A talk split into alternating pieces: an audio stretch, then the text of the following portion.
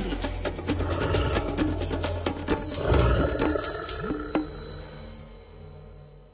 Keď začnú v lesných zátišiach dozrievať maliny, zvieratá majú o hostinu na niekoľko dní postarané.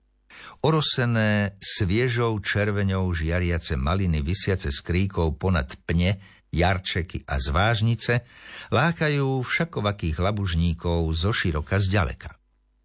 Malinová vôňa je jednoducho podmanivá. Keď si k tomu primyslíte farebnú krásu týchto ružovolícich krásavíc a pridáte navyše jedinečnú chuť rozpúšťajúceho sa plodu na jazyku, pokúšeniu ochutnať ho nejaké stvorenie neodolá.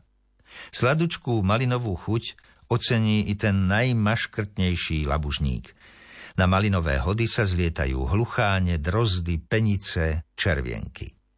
Zo všetkých končín sa pozliezajú lesné myši, ale najmä medvede, ktoré sa musia pred zimným spánkom dostatočne vypásť.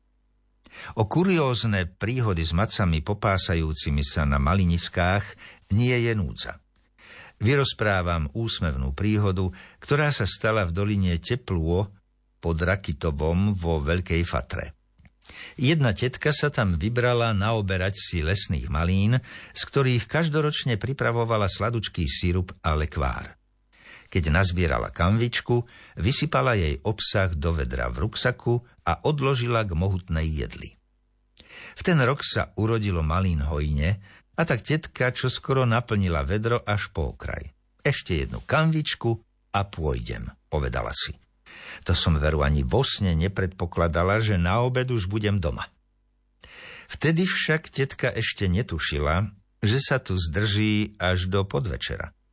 Keď už zaplnila malinami aj kanvičku a vrátila sa k starej jedli, priam zdúpnela od hrôzy.